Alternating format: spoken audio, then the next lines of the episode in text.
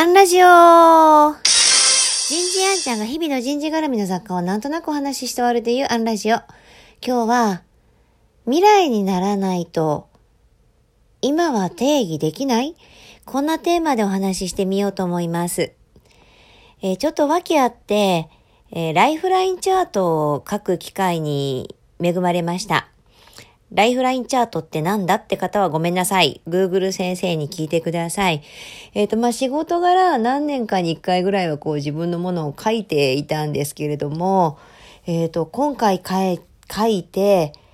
自分の中で意外だったことが一つありました。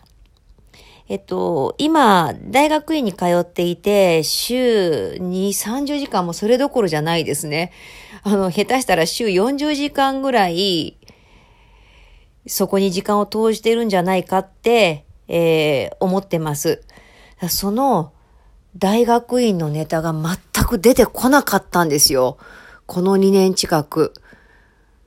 だからこう自分にとっては時間は投じているけれども、自分の人生にまだ影響を与えてないなっていう解釈なんだって思いました。時間の長さだけじゃないですね。もちろん、えっ、ー、と、1年後、5年後、10年後振り返ったら、あの、今、えー、通ってるこの大学院の意味が、また変わってくるかもしれません。実際、ライフラインチャートでは過去は変わります。えー、ある時点で、もう最高、絶好調、100点と思ってたことが、それ以降の出来事でもっと幸せだと感じることがあったら、昔の100点は80点に下がるかもしれないし、50点になるかもしれない。未来次第で過去が変わるっていうのはもうたくさん、クライアントの分も含めて目の当たりにしてきたんですが、今これだけ時間を通しているものが一切ライフラインチャートに現れないというのは、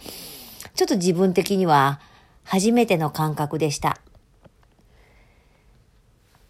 まあこうやって定期的に書いていたり、たくさんのクライアントのものを拝見してきても、なおまだ気づきがあるわけですから、ぜひ皆さんも、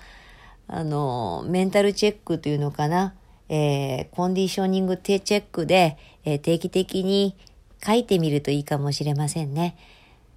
最後に添えておくと、ライフラインチャートって、まあ、例えば上が100で下がマイナス100っていう中でアップダウンをするんですけれども、